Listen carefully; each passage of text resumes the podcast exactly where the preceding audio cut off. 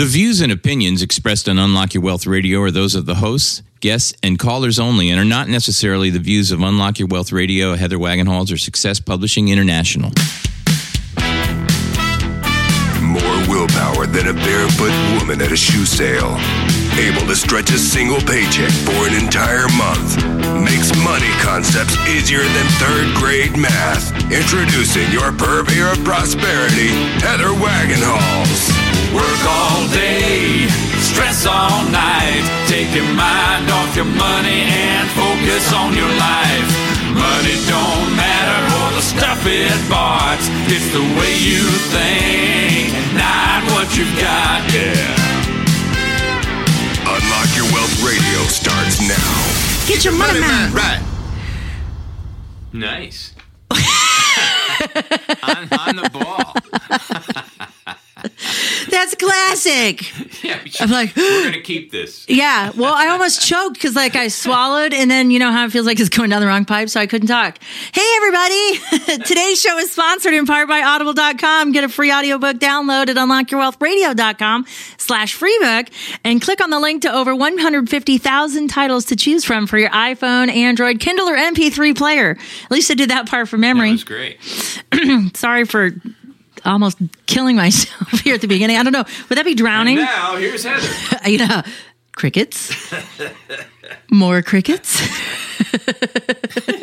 a passing car in the night.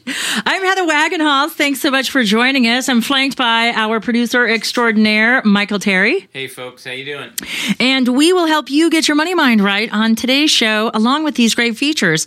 So this week's key is take emotion out of the picture. So we're going to learn how to separate ourselves and how we can be passionate about earning money and building wealth and be prodigious when it comes to spending it. Our moolah word of the day, yeah, it has to totally relate to our minutes on your money. That would be compulsive buying disorder, perhaps. So we got like acronyms and dog shaking and all kinds of stuff here. Uh, so moneyism, we got a really great one. It's from a poem from an old guy, like a dead guy. Anyway, it's uh it's interesting because he's talking about justifying poverty. So we're going to rip it to shreds on today's show and why that mindset is not a money mindset. Not a good mindset. No. And so that's what's going to also lead into our money drama after we talk about justifying poverty. And we're going to talk about peer group choices and poverty and how those are linked. So we want to pay attention to the back half of the show. Not that the first half isn't going to be fabulous, but the back half is going to be interesting. So for minutes on your money, uh, you should probably find out how many of these five types of spending disorders you have. We're going to talk about the different types of spending addiction uh, on Minutes on Your Money. Our trivia question, as always, is based on a previous show, and our past show was knowledge is power, not knowing, or I'm sorry, yeah, knowledge is power, not knowing is powerful. And we're, uh, if you tuned in last week, you'll know exactly what I meant by that and why the absence of knowledge can sometimes be greater. And so that's what our trivia question has to do with. Plus, today's get, guest, have you ever wondered about government auctions? Because I have, you know, I've been to just a couple of police auctions, but there are other type of auctions. And, you know, you always hear about people buying like Ferraris for 10 bucks and stuff from these drug seizures and everything. You're like, how do I do that? Well, Ian Aronovich is going to be on the show today and he's going to teach us how. I'm so excited. As always, we will talk about your money, your credit, and how to get ahead in any economy. We will also show you how to manage your money easier, saving time and reducing stress using these proven techniques for you to create unlimited wealth and happiness. Now, Insiders Club members are entered automatically in weekly giveaways. And if you are not a member and would like to compete for great money management tools, just answer today's trivia question correctly.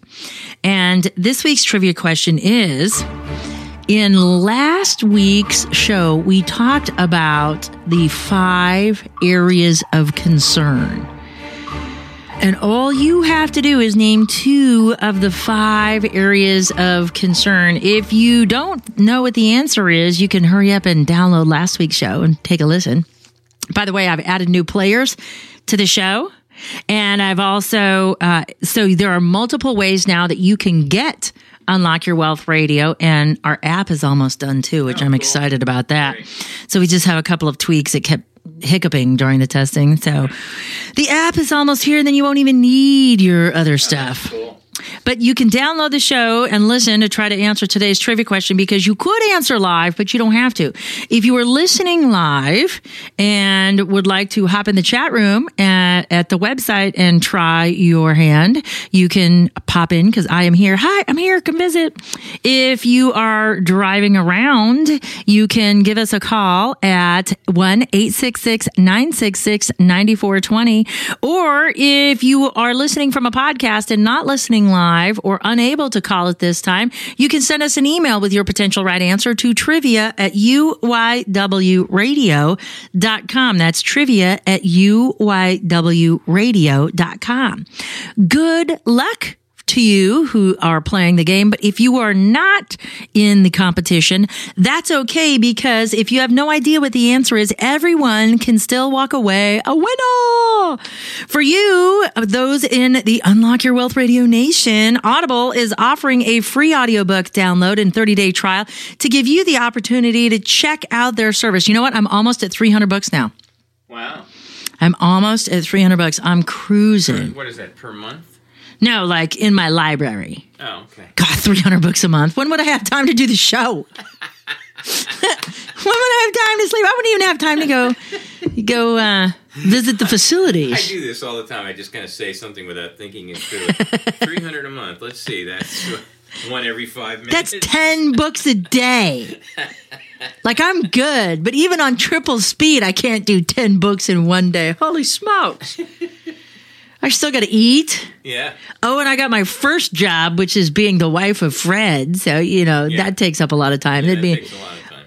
you know, short books I can do in a day, but that's that's pushing it. Brochures. We could do three hundred brochures in a, in a month, maybe. 300 brochures, yeah. Pamphlets. Yeah, I could do a stack of those. so, anyway, moving right along. Uh, so, today's minute's on your money. Okay, so I'm totally. By the way, Carrie did a really good job on this. I think it's good. it's pretty hysterical. So, five types of spending addicts. Could you be one of them?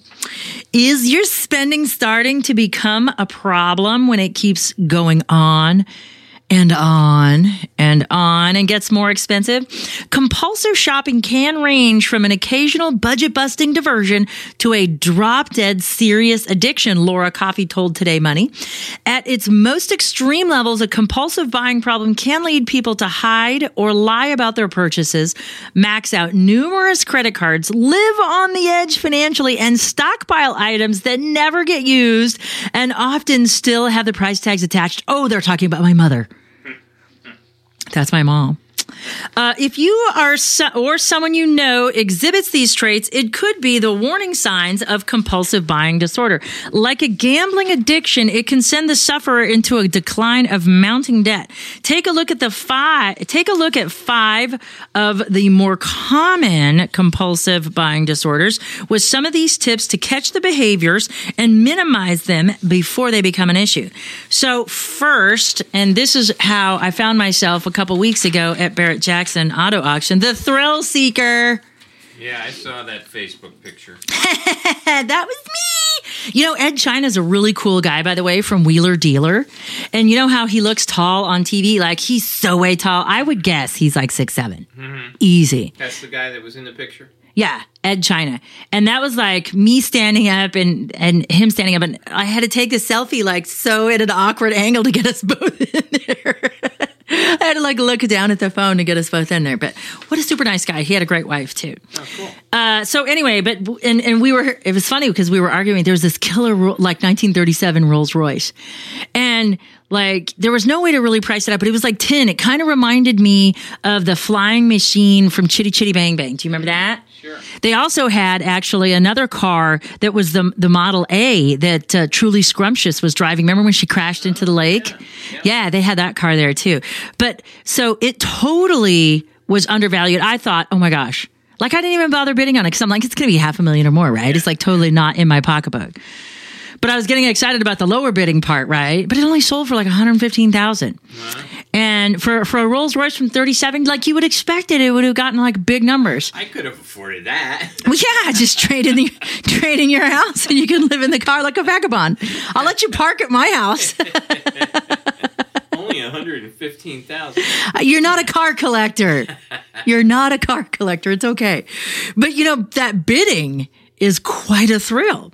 And, um, you know, but see, I care about what I buy, but so, so I'm not quite number one, but the thrill seeker, uh, doesn't care so much about what they're buying it, but it's the act of buying that gets them going. Their validation comes from an attraction to big price tags and the enjoyment of feeling thrilled from plonking down large sums of money on items, regardless of what's being purchased. Okay. So that, like is not me because I actually care about it, but you know, I save money and set aside for exciting things like that. Cause you know, that's like, you know, I had this dream car collection and you know, the only way to get the collection is to start with one, right? Right. So I got to start chipping away. And I had a 37 Ford Roadster, it's pretty pimped out. And then I sold it because I got bored of it, you know? And so that, okay. So then I invested that money. So I'm like, okay, so I can have more money to buy the next one, right? Yeah, yeah. Roll it over, keep growing. Okay. So that's what I was trying to do. I should have, I should have been on that Rolls Royce. I'm so upset about that. Uh, anyway, it was funny because the two of us were negotiating because him and his wife wanted to purchase a house. And so like we're going back and forth. Like we were totally didn't expect it to be that cheap because that was totally within both of our price ranges. We totally would have been able to uh, to afford that. But we were expect we were both commenting on how we thought it was going to go to like a half a million or more or whatever to like nothing. It's just the craziest thing. Uh, so that's the thrill seeker. Just like, ooh, I got to do it. I got to do it. Now, the retail therapy shopper, this is a person who seeks comfort in their behavior, unaware that it's doing them harm, like the drinker who self medicates without realizing that they're fast becoming an alcoholic out of control. This type of compulsive shopper views themselves as a patient of sorts. They'll deliberately shop, believing that it improves their mood, it assuages negative emotions, and it improves depression or fills some sort of a void in their life. What they're not realizing is that its spending isn't retail therapy, but a distraction or a denial from the real problems at hand. And that's the slippery sh- slope because an alcoholic, you know, just says, oh, one more won't hurt, right? Or I'll quit after this one. You know, one more cigarette. What's one more, right? And so the retail therapy shopper is just going there to soothe themselves in that same way. Now, how about this one? I wasn't familiar with this one. The bulimic shopper. Okay. Um, uh, or at least I've never heard it called this. Shopping bulimics are more in touch with their financial realities of the situation, says Dr. Robi Ludwig of Today Money. This awareness triggers a lot of guilt, which gets them to return the items so they can convince themselves they've avoided financial consequences for their spending. So they buy it and then they go back and return it. You know, so. People like that. Yeah, so I, I've just referred to them as the repeat shopper, but I like the bulimic thing because it's like a, it's a regurgitating their their their purchase. Yeah, so I think that that's good. The chronic indecisiveness is manifested through a game of buying and returning, buying and returning, usually because the shopper believes the item they buy will make them happy, only to regret their purchase later on. Mm. So either they figured it out that it didn't make them happy, or the more likely culprit is that they fe- feel guilt for making the expenditure to begin with, knowing it's not within their budget. Um, and so those, both of those scenarios are a problem because you don't want to keep doing it over and over again. If you figure it out, then stop it. you know what I mean? So, so, um, so that's where they get the, um, the repeat shopper syndrome is what I was calling it. So, uh, the bargain shopper, this is my mother because, you know, um, everything's a bargain. If anything's on sale, you got to buy it. Morally obligated. Yeah. You must do it. Bargain shoppers impulsively look to buy items on sale. They don't need these items, but because it's a good deal, according to Terrence Shulman of Shopaholics Anonymous, they're similar to the thrill seeker. They find fulfillment in the hunt for discounted goods. The goods themselves are of little importance. They'll scour bargain bins, thrift stores, and garage sales for anything that they can get for cheap. But in the convincing themselves that they are making frugal decisions, they they don't realize that it's actually costing them more money and it's very very wasteful because if there's no ultimate end use for the for the product there wasn't a purpose in purchasing it at any price sale or no sale but you can't convince somebody that that has that like my mother that it's a problem Yeah. Uh, the codependent or approval seeking shopper now. Uh, this is buying gifts for others can be a selfless act, but when it becomes obsessive, it becomes selfish. Or I would say self centered because I like the word selfish, I think. Yeah. So it becomes self centered. Compulsive gifters may shower loved ones with gifts of love, out of love, or generosity. What the codependent shopper might not realize is that in doing that, it is a desperate and an expensive attempt at gaining love, acceptance, or approval from others through material items and it's very, very manipulative. Uh, researchers from the University of Florida reported that between 2 and 8% of the United States population spends money compulsively. And the average compulsive spender is carrying $23,000 in debt. It is a problem that can signal other problems, exacerbate debt, strain relationships, or worse. Don't feel ashamed to admit that you have a problem. Talk to a friend or family member about it, or seek out the professional help from a mental health professional because this is not a financial issue. It's a mental health issue that becomes a financial issue. Many experts recommend 12 step programs or other type of cognitive behavioral therapy for support and healing. So that's it for our minutes on your money.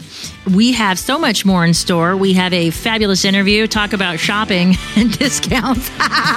We're going to have our government auctions guy from governmentauctions.org, Ian Aronovich, on. We've got Moolah Word of the Day. We got moneyisms and our keys to riches. Stay tuned for more. Unlock Your Wealth Radio. We'll be right back after this.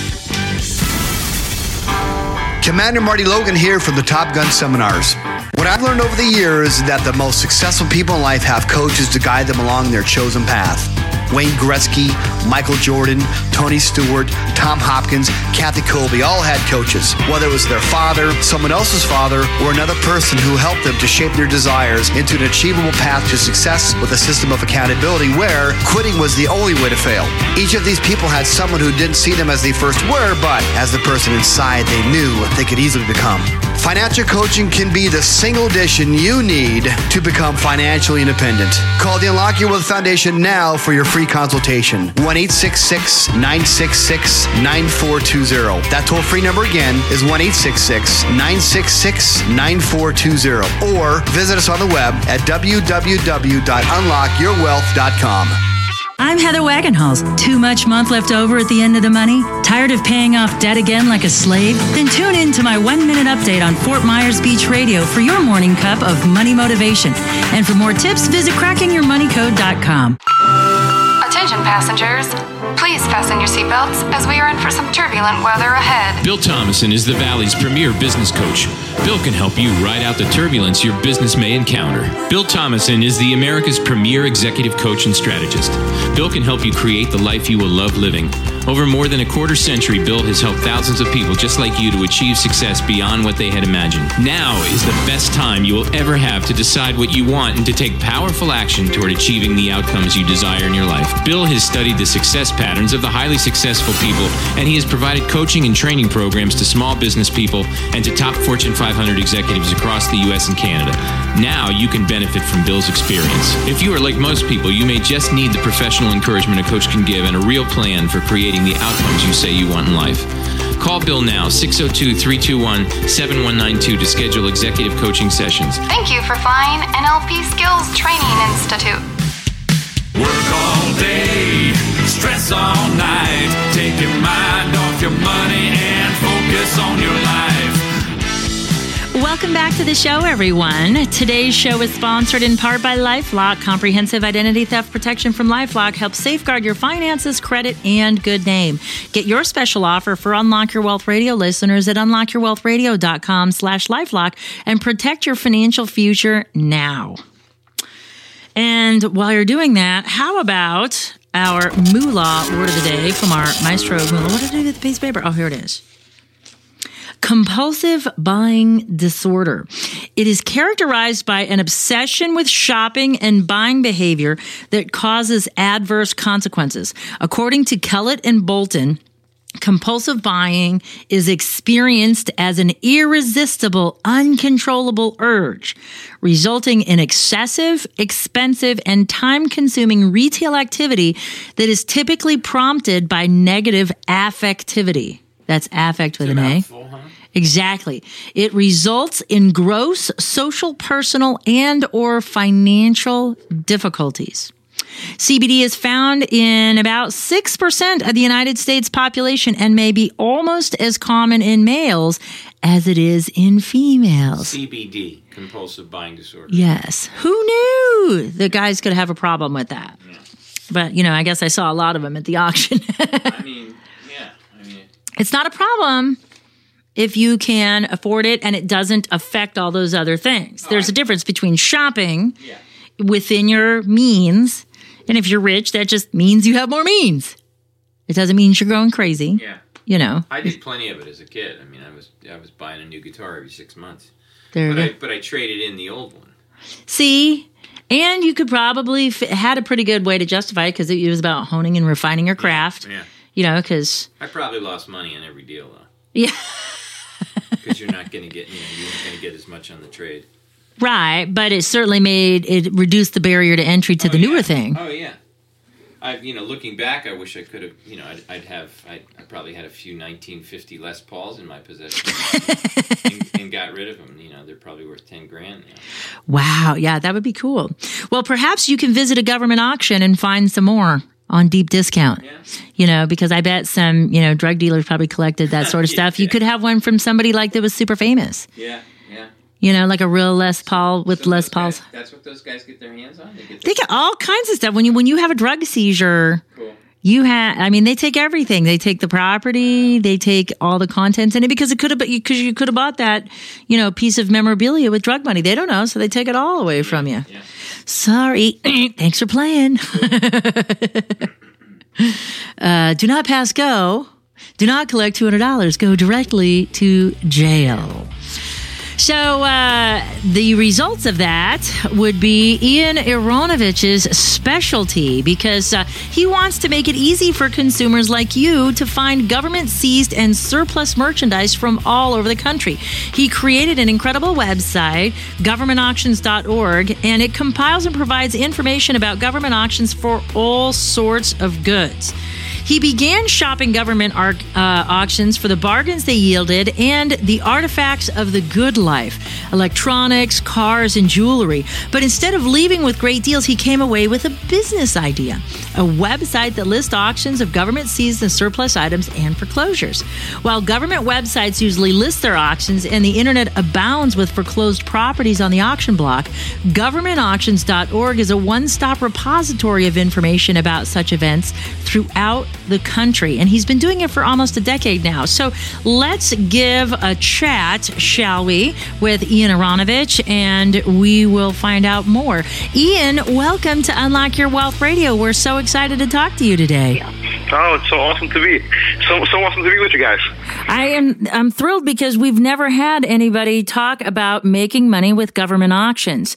And you know, I remember when growing up, my girlfriend's dad had bought one of those Mustangs from a police auction and he actually got a, a, a police car. So the engine was all souped up and everything and he got to pick what color they painted it.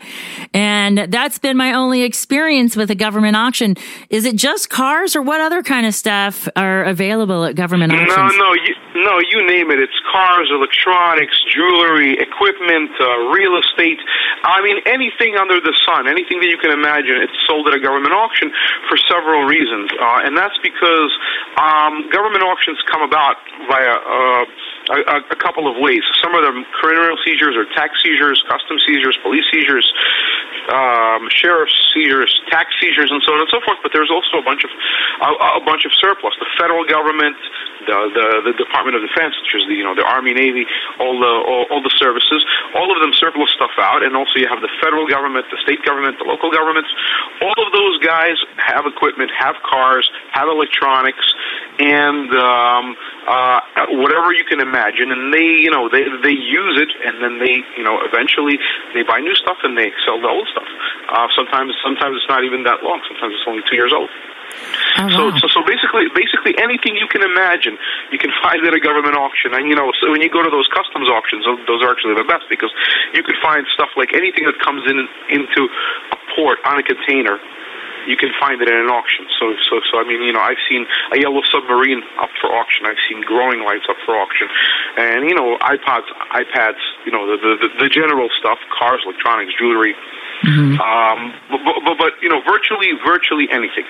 So, so it's it's seized for whatever reason when it comes in, then, and that's what makes them so attractive. Or, I mean, Uh, well, well, yeah, with the custom seizures, what happens is, you know, either they don't declare the merchandise properly, or it doesn't meet, for instance, EPA regulations, or or um, they just don't claim it, or they don't have enough money to, you know, while, while it's getting inspected to pay for the storage. Whatever the reason is, uh, they sell it, and they generally sell it. Um, they generally sell it in in in, in, in, a, in a warehouse of a big federal contractor um, and uh, you know anything really anything you can imagine. And you know some, sometimes things come in on pallets sometimes things come in in boxes and sometimes you get individual items and they break them up. Like there are certain customs auctions which are really they just basically sell odd lots and some of them are even sight unseen. Like you can buy something using a manifest meaning to say you don't even see what's for auction but you know that the container contains i don't know 10,000 pieces of t-shirts or something like that. Okay. So, what is the advantage of buying at an auction? The advantage of buying at an auction is because you can buy virtually anything that you want. Um, an auction, especially when it's a live auction, it's a very inefficient marketplace. Why? Because the people in the room are really the only people. Yes, you can have write-in bids and you can have, you know, televised bids and internet bids and so on and so forth. But what, when you know, if you're going to a live auction and on a, on a large level also an internet auction, you know, if you're going to be buying something that not a lot of people are interested in in that room, or virtually no one's interested in, you can really get it for pennies on the dollar. And then also stuff that you know even is popular. At some point, people are going to drop off in bidding, and then say, "Wait a second! If I can buy an iPod in the store for I don't know six hundred dollars, you know, at the auction I expect to get it for three hundred, four hundred, right? So they're going to drop off in their bidding, and even for that really popular stuff, a lot of times you can you know get deals. I, I'm going to say a lot of times, but not always, because you know later on hopefully we'll talk about it. But there's also also things to watch out about. Okay. All right. So so it's it's worth my time then. You know, uh, you see um, all of these new shows like Storage Wars and and, Yes. and these pawn shop shows and and you see all these different um, you know the the archaeology guys. What are those? The pickers. You know, going around Right, and doing right. stuff. So has all of these television shows started to affect auctions and values in that respect? I mean, are, are we still able to get deals, or, or are they kind of mixed up because everybody's trying to go to them now? Um, I would say 10, 20 years ago, uh, it was probably a lot less people who knew about these auctions. But right now, right now, a lot of people know about them, and there's certainly more participants. But at the same time, it's not such an efficient marketplace. Again, it's not an eBay auction. If you try to sell something on eBay, for instance, um, you know you're going to get pretty much market price because there's so many buyers and there's so many sellers over there. But again, anytime there's an auction, and it's not it's not the whole world sort of the whole world really buying and selling stuff. Yes, it's a little more competitive now. Yes, it was probably a little bit easier 10 years ago to get deals, but you still can get a lot of deals because there's a, there's there's a there's a huge number of reasons why you would be able to get a deal today, and I'll just give you a couple of them. For example, if you are prepared for the auction and you've done your research and you know what you're going to buy and you know that you know let's say a particular item is going to take um, a warehouse to store and a big truck to transport and it's going to take a certain down payment at the auction and uh, a bunch of money uh, 20 days or 30 days later, you're going to prepare those things. And, you know, not everybody in the room is going to be able to get a warehouse, to get a truck, to have the down payment, to have the money in 30 days. So you're going to have an advantage over those people. And even, even with the added competition, you still can get a lot of deals as long as you prepare and as long as you know what you're bidding on. Mm-hmm. Okay, well, you're you're stimulating a whole bunch more questions than um, and, and you've got my my gears turning. So you mentioned about a process and you also mentioned things to stay away from. And so we're coming close to our break. So when we get back after the break, I'd like to talk about how can you plan and strategize for success using auctions to make money. You are listening to Ian Aronovich on Unlock Your Wealth Radio, and we'll be right back with more after this. Commander Marty Logan here from the Top Gun Seminars. What I've learned over the years is that the most successful people in life have coaches to guide them along their chosen path. Wayne Gretzky, Michael Jordan, Tony Stewart, Tom Hopkins, Kathy Colby all had coaches. Whether it was their father, someone else's father, or another person who helped them to shape their desires into an achievable path to success with a system of accountability where quitting was the only way to fail. Each of these people had someone who didn't see them as they first were, but as the person inside they knew they could easily become. Financial coaching can be the single addition you need to become financially independent. Call the Unlock Your Wealth Foundation now for your free consultation. 1 966 9420. That toll free number again is 1 966 9420. Or visit us on the web at www.unlockyourwealth.com. Welcome to the Unlock Your Wealth Update. Here's Heather Wagenhals. Today's moneyism is about justifying poverty. The last lines of William Henry Davies' poem about money reads When I had money, money, oh, my many friends proved all untrue. But now I have no money, oh, my friends are real, though very few. This is a horrible misnomer about friends and money and sets us up to be mistrustful of others and to justify not pursuing wealth because people are going to come around you only because of or to borrow your money. That's ludicrous. Regardless of social or financial position, you are going to have charlatans and people of dubious backgrounds. Income level is irrelevant. If you are surrounded by people you don't care for when forging bonds of friendship, ask yourself, what am I doing or saying to attract those around me? And what can I change to get more of what I desire? For more great resources to help you create unlimited wealth and happiness, visit our website at crackingyourmoneycode.com. I'm Heather Wagenhals. Now go out and unlock your wealth today. I'm Heather Wagenhals. Too much month left over at the end of the money? Tired of paying off debt like a slave? Then tune in to my one minute update on the Jiggy Jaguar Radio Network for your cup of money motivation. And for more tips, visit crackingyourmoneycode.com. Attention passengers. Please fasten your seatbelts as we are in for some turbulent weather ahead. Bill Thomason is the Valley's premier business coach. Bill can help you ride out the turbulence your business may encounter. Bill Thomason is the America's premier executive coach and strategist. Bill can help you create the life you will love living. Over more than a quarter century, Bill has helped thousands of people just like you to achieve success beyond what they had imagined. Now is the best time you will ever have to decide what you want and to take powerful action toward achieving the outcomes you desire in your life. Bill has studied the success patterns of the highly successful people, and he has provided coaching and training programs to small business people and to top Fortune 500 executives across the U.S. and Canada. Now you can benefit from Bill's experience. If you are like most people, you may just need the professional encouragement a coach can give and a real plan for creating the outcomes you say you want in life.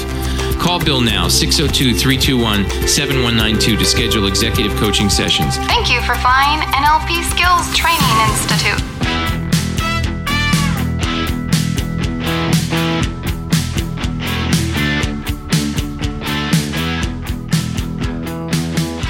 Welcome back to the show, everyone. You are listening to Unlock Your Wealth Radio, and I am she, your purveyor of prosperity, Heather Wagenhals, and I am joined by government auction specialist Ian Aronovich.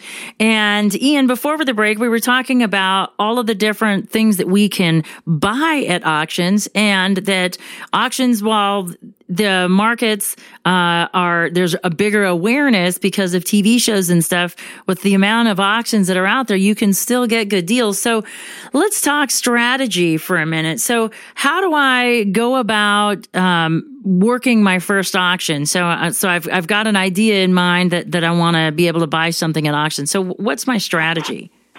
Okay, so so first thing to do is, is you have to know in advance the exact rules for the auction and be prepared to follow them. And you know this will include what type of an auction it is, what type of bids are to be made, what forms of payment are acceptable, what are the procedures for removal of the merchandise at the end of the auction, and kind of you know you know when do you have to make payment if it's a if it's a big payment. Second thing is you always want to bring two forms of ID, uh, at least one picture ID, and for some of these auctions, especially when you bid on IRS stuff, you're going to need to give your social security number. And if the payment method required, for instance, is a, is, is, is a is a cashier's check. You know, you want to bring a lot of these in in a lot of denominations so that you could pay for items easily. And if some of them go unused, you can redeposit them back into your account. Now, if this is really your first auction, you really don't want to bid on it. You want to use your first several auctions as a learning experience. And in other words, you know, get a feel for the auctions uh, and observe and plan your strategy for the future. Because you know you're going to know if you start going to one type of an auction you're going to know how how the bids are being made you're going to know how quickly how quickly everything moves and you're going to know kind of who the players are because there's some people who attend auctions religiously. Um, and um, if you decide that you're going to start bidding at an auction, what you want to do is you want to keep your hands to yourself, and that means don't raise your hands or your bidder number unless you specifically My want to make a bid. nose always itches at an auction. You never want to itch it. You want to bend down to itch your nose because you know the, the auction moves so fast, and the auctioneer always if you- does that. Yeah, if the auctioneer may interpret like you're trying to itch your nose, especially if you put your hand a little higher than your head as a bid, and you don't want to get stuck with a bid that you never intended to make. I know, and it you know, was a especially if hideous it turns out to be painting. highest bid. It was Yeah. at a charity and it was a hideous painting and I and I don't know why it always happens. I'm like, oh my God. I just need to walk out of the room when it starts. Oh man. Well, yeah, you have to be very careful. So you know, keep your keep keep keep your bidding number on your lap. Okay. Um, Another thing is very, very important is you have to come up with a bidding plan and stick to it. Well, this means prior to the auction, you should decide exactly what items you'll be bidding on.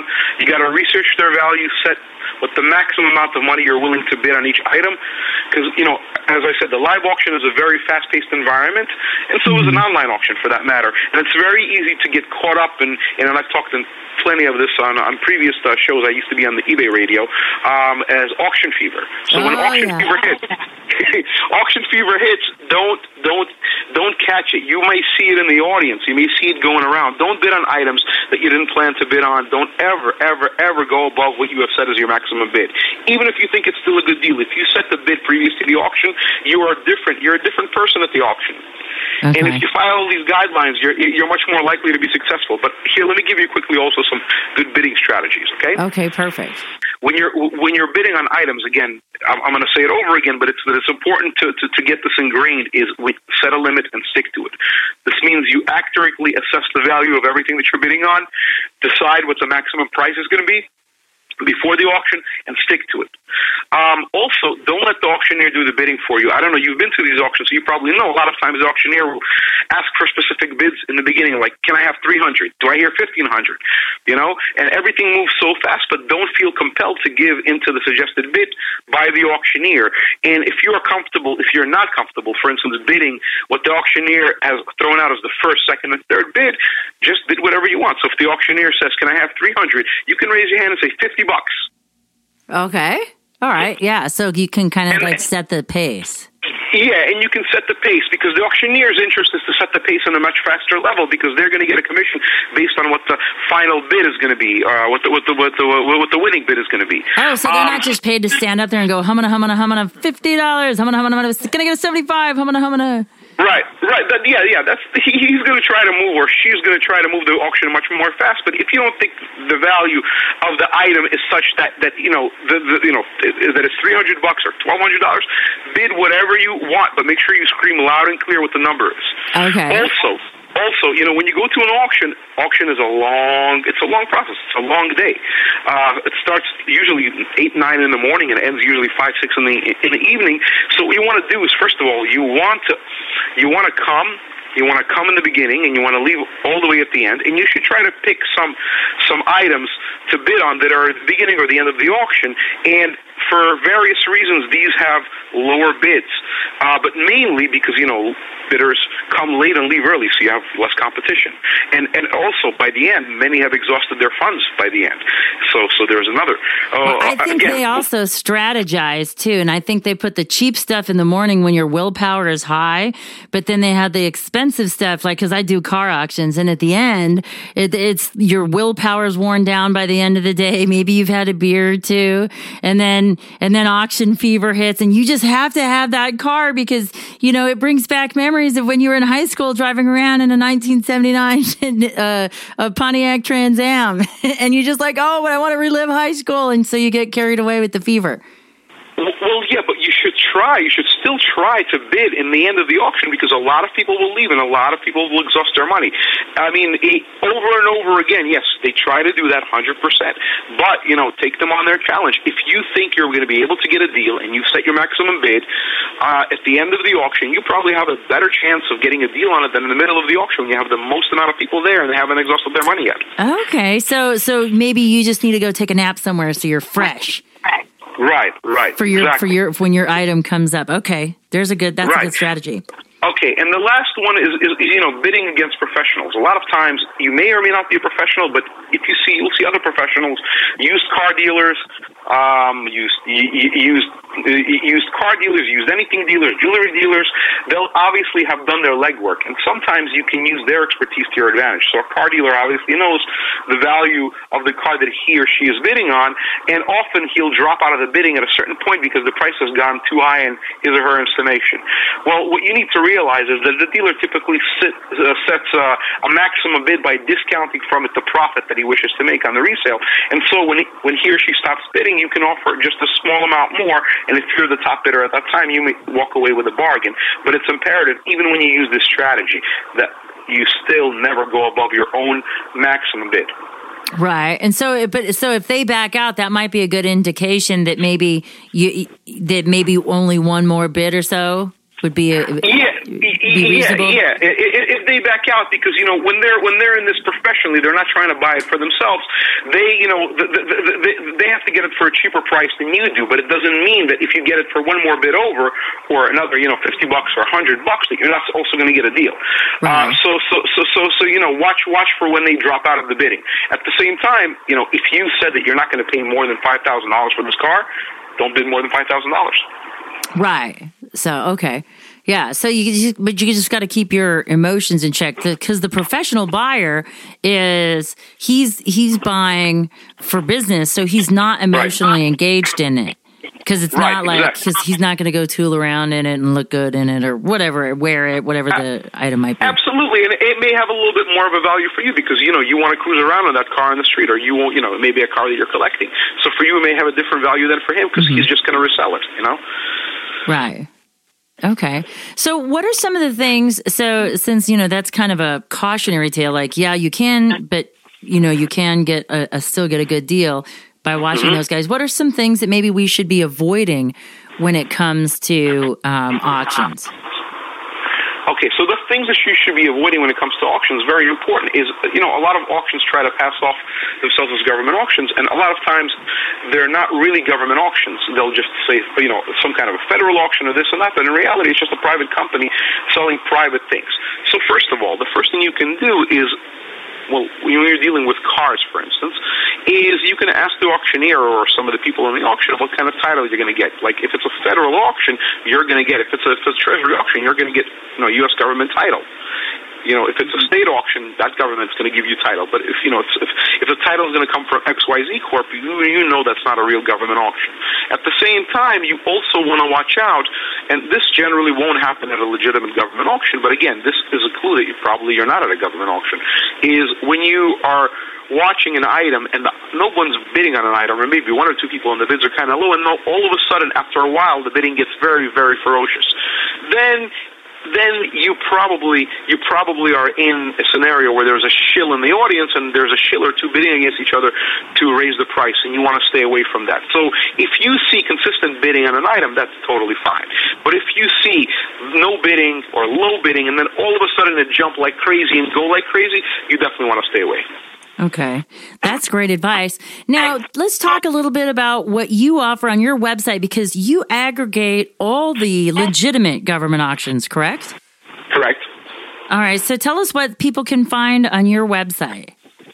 Okay, so on our website, we, as I, as I told you, uh, uh, I, I guess uh, as I told you before in the intermission, we aggregate information about government auctions and foreclosures all over the United States, and there's several ways of searching our website. So number one is you can go, we have a tab for auctions. You can punch in your zip code or you can click on your state and you can see what the auctions are that are coming up in your area, whether they're online auctions or live auctions.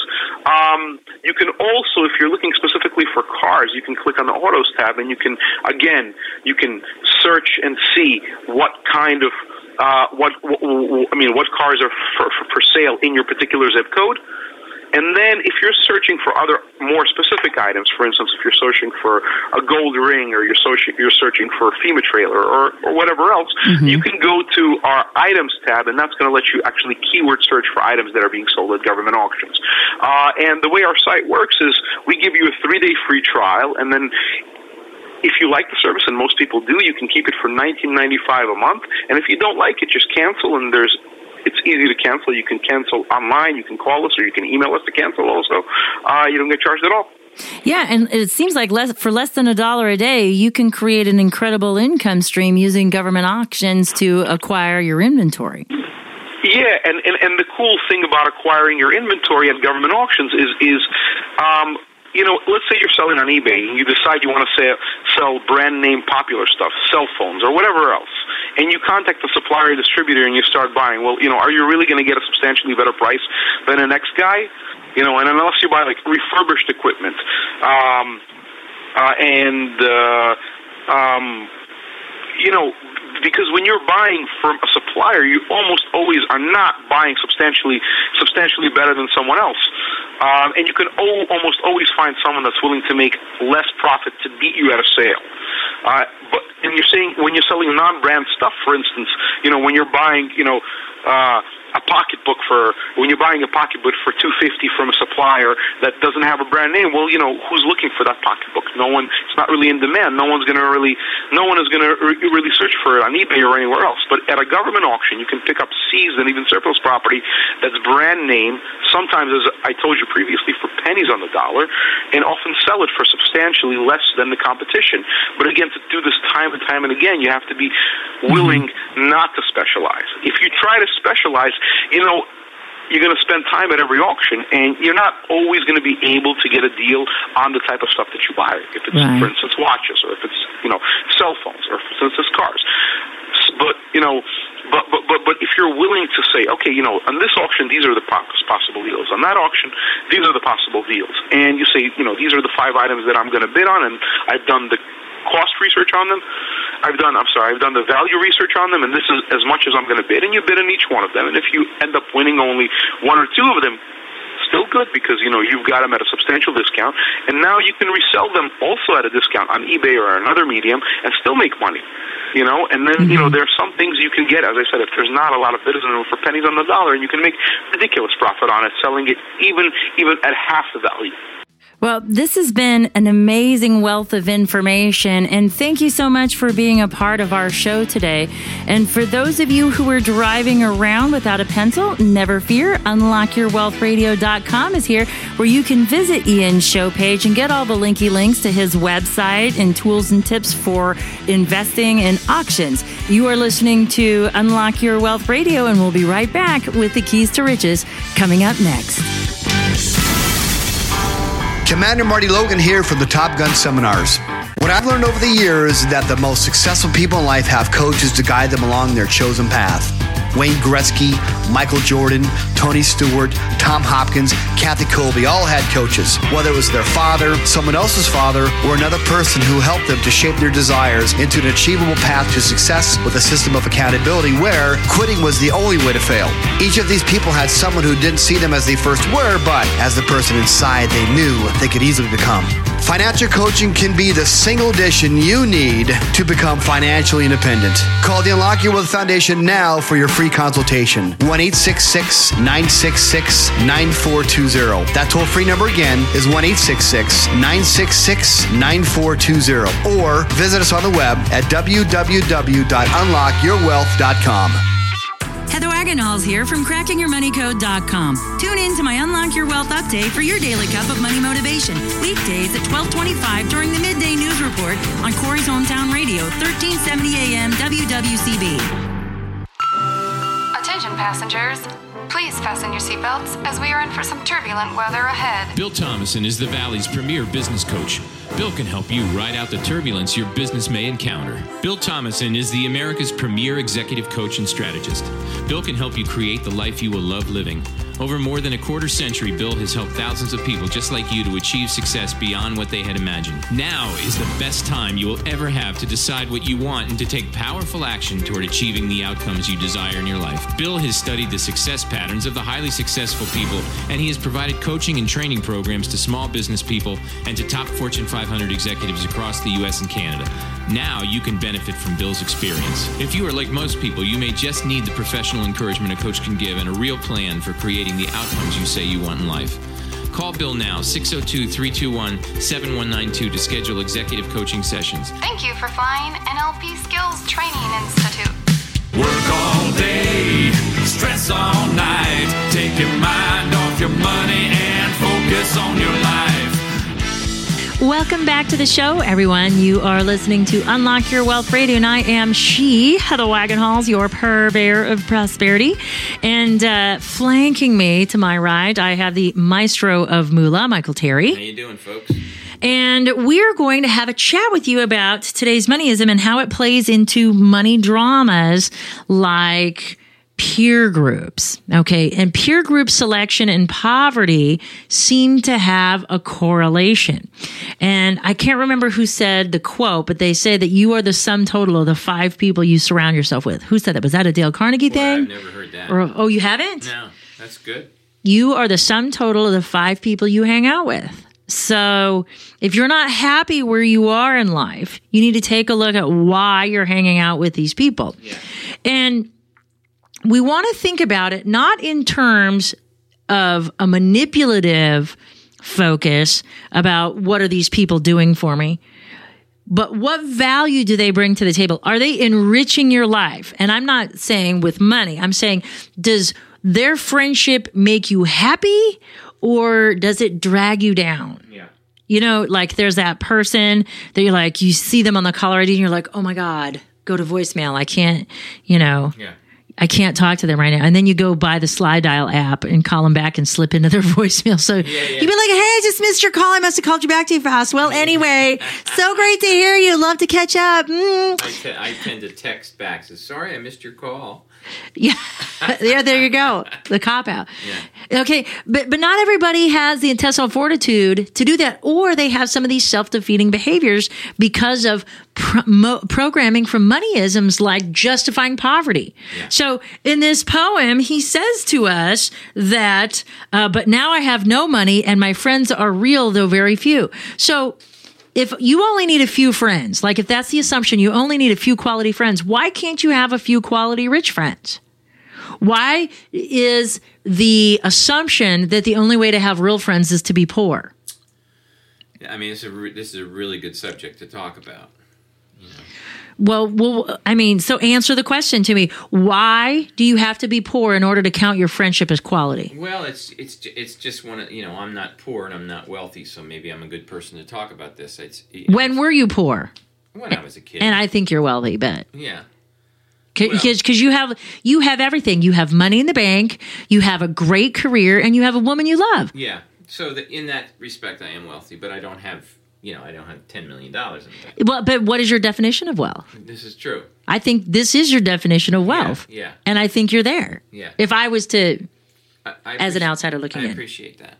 But yeah, I mean, when I was poor, you know, as a struggling musician, um, you know, it- I did. I there were. I don't know where I'm going with this. Um, you know, the people that you surrounded yourself most with, well, I, I hung around some skanky people back then. right?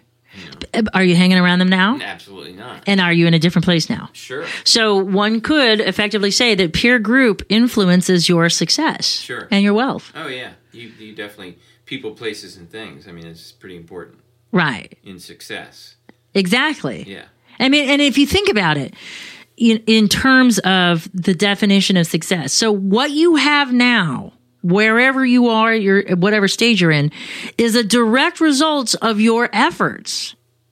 Yeah. So if you have things in your life that you don't want, and you want something different, you're going to have to do something different, Yeah. right? Absolutely. It's the definition of insanity Yeah. you know so uh, but but i think that this moneyism of saying you know well your real friends are there for you when you're poor yeah perhaps they are uh, but that doesn't mean that your rich friends wouldn't be there for you either Yeah.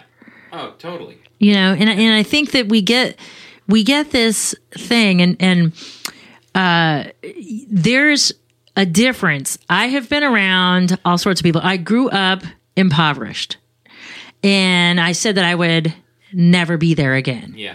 And then I found myself there a few times, you know, bouncing, you know, getting divorced. I was like, oh my gosh, I, I went from having it all Yeah. to being in the poorhouse and sleeping on the Yeah, floor Yeah. starting all over. Yeah. But I had the experience to know what not to do and to do something different. And by doing something different, I shortcut my time to success to get back where I wanted to be. Uh, but one of the things that I have noticed, and before I had significant accumulation of money, because I think money and wealth are different, because I've always felt very wealthy um, because I've always felt very loved by my friends, and my friends never cared whether or not I had money, and half of them didn't even know because. Like when I wrote the society column and I was sleeping on the floor, it's because I got I, I gave my ex husband everything. So, Yeah. so I had nothing, but nobody treated me any different. You know, um, we still had the same fun. We still did the same things. You know, it was like no nobody probably even knew how bad it was. You know what I mean? Uh, and and it's because I didn't focus on it either. I mean, what you focus on, you find. So if I'm focusing on the crap in my life, I'm going to get more crap. And every time I turn around, I'm going to find more crap. It's just going to be how it is. But if I'm focused on the good things in my life, even if there's just a few of them, I'm going to tend to focus on every good thing that happens, and I'm going to discount the bad things that happen. And and one of the things that I found is the further up the food chain you get, and this is one of the myths that I am working so hard to dispel. And this is kind of maybe where a little bit of politics bleeds in. But if you have ever met someone who has billions with a B in front of it, and Yeah. sometimes it's a capital B, not a little b, a big B Yeah. Those people are totally different. They're different than millionaires, and they're certainly different than people who are impoverished. But you would never know unless you knew who the billionaire was. If you just met this person on the street, most of them are very unassuming. Mm-hmm. They don't carry an air of wealth or sophistication or class stature that they're better than you. Yeah. You just find yourself attracted to them because of their enthusiasm. Right. Like there's just, you know, this universal vibration that like they're radiating good. And and you're like yeah. You know how there's those people that like you like always want to be around because they're always funny Yeah. or they're having a good time and they just when you walk away you feel better? Yeah. like that's what they are like. Mm-hmm. Now of course there are i mean there there are bad seeds in every bag or what is it a bad apple in every barrel or whatever the saying is. So so granted there there could be nasty ones and and when i think politics i think of some of them you know that under the auspices of doing good for the people that are what they consider the underclass or the or or, or the working class. They're actually working to hurt them because what they're trying to institute for the poor isn't what made them rich to begin with. Right. And that's what confuses the heck out of me. It's like it's confusing. I have to, I worked hard and I used these principles to become successful and now I'm super successful. I'm thinking George Soros, but then all of a sudden I want to change the rules. And I want to tax, you know, and this is becoming a political discussion, but he has these crazy ideas about taxing the middle class to support the poor when what made him successful and what made him be able to break out of poverty was an opposite system. Yeah. One that rewarded effort, not punished it. Right. You know, so um so coming back to the financial side, when you surround yourself with people that are better than you, and I'm not talking about having more money, but have a better mindset than you, have better ambition than you, and have this infectious desire to do good in the world, then you will want to rise to that occasion. They will make you better by doing that. And if you stay with the people that are miserable and sick and broke, they're going to pull you down. It was statistically proven in the book Good to Great. If you haven't read that book, they talk about what happens with great companies when they make mergers or acquisitions with good companies. The good company doesn't rise, the great company sinks. And so if your if your internal five or your immediate five, if your circle of five around you are those people that pull you down and you have more than one pulling you down than you have others pulling you up, likely you're coming down. But if you if you are the only person that's at the bottom and you have four people pulling you up, where are you going to go? yeah. up if you take their hand Yeah. and follow them along. So who wouldn't want to make new friends and get new acquaintances? It makes me think of the and we're running out of time for our key, but where it makes me think of Don uh, Miguel Ruiz and his son Don Jose Ruiz, who wrote the Fifth Agreement from the Four Agreements author, and that's be skeptical but listen. So we want to stay open to the opportunity and and be focused on that. So uh, that's it for this week's um, uh, money drama. Our key this week is to is take emotion out of the picture, but because I rambled on, you're going to have to tune in at the website if you want to be able to hear that key in its entirety. So for this week's key, our key statement, key affirmation, and key action item, please visit our website at unlockyourwealthradio.com. And for more in-depth interviews with money experts, strategies, and members-only tools to fix your credit, get out of debt, and have more money and happiness, do what other savvy listeners have and visit unlockyourwealthradio.com where you go to get your money mind right so your wealth and happiness will follow. Become an Insiders Club member today and start receiving the benefits of millionaire wisdom right now. For Unlock Your Wealth Radio and the maestro of Moolah Michael Terry, I'm Heather Wagenhals. Now go out and unlock your wealth today. UnlockYourWealthRadio.com is produced by Heather Wagenhals and the Unlock Your Wealth Foundation. UnlockYourWealthRadio.com and its affiliates are copyrighted 2013 with all rights reserved. For more information on the Keys to Riches Financial Wellness Series, please visit our website at www.unlockyourwealth.com.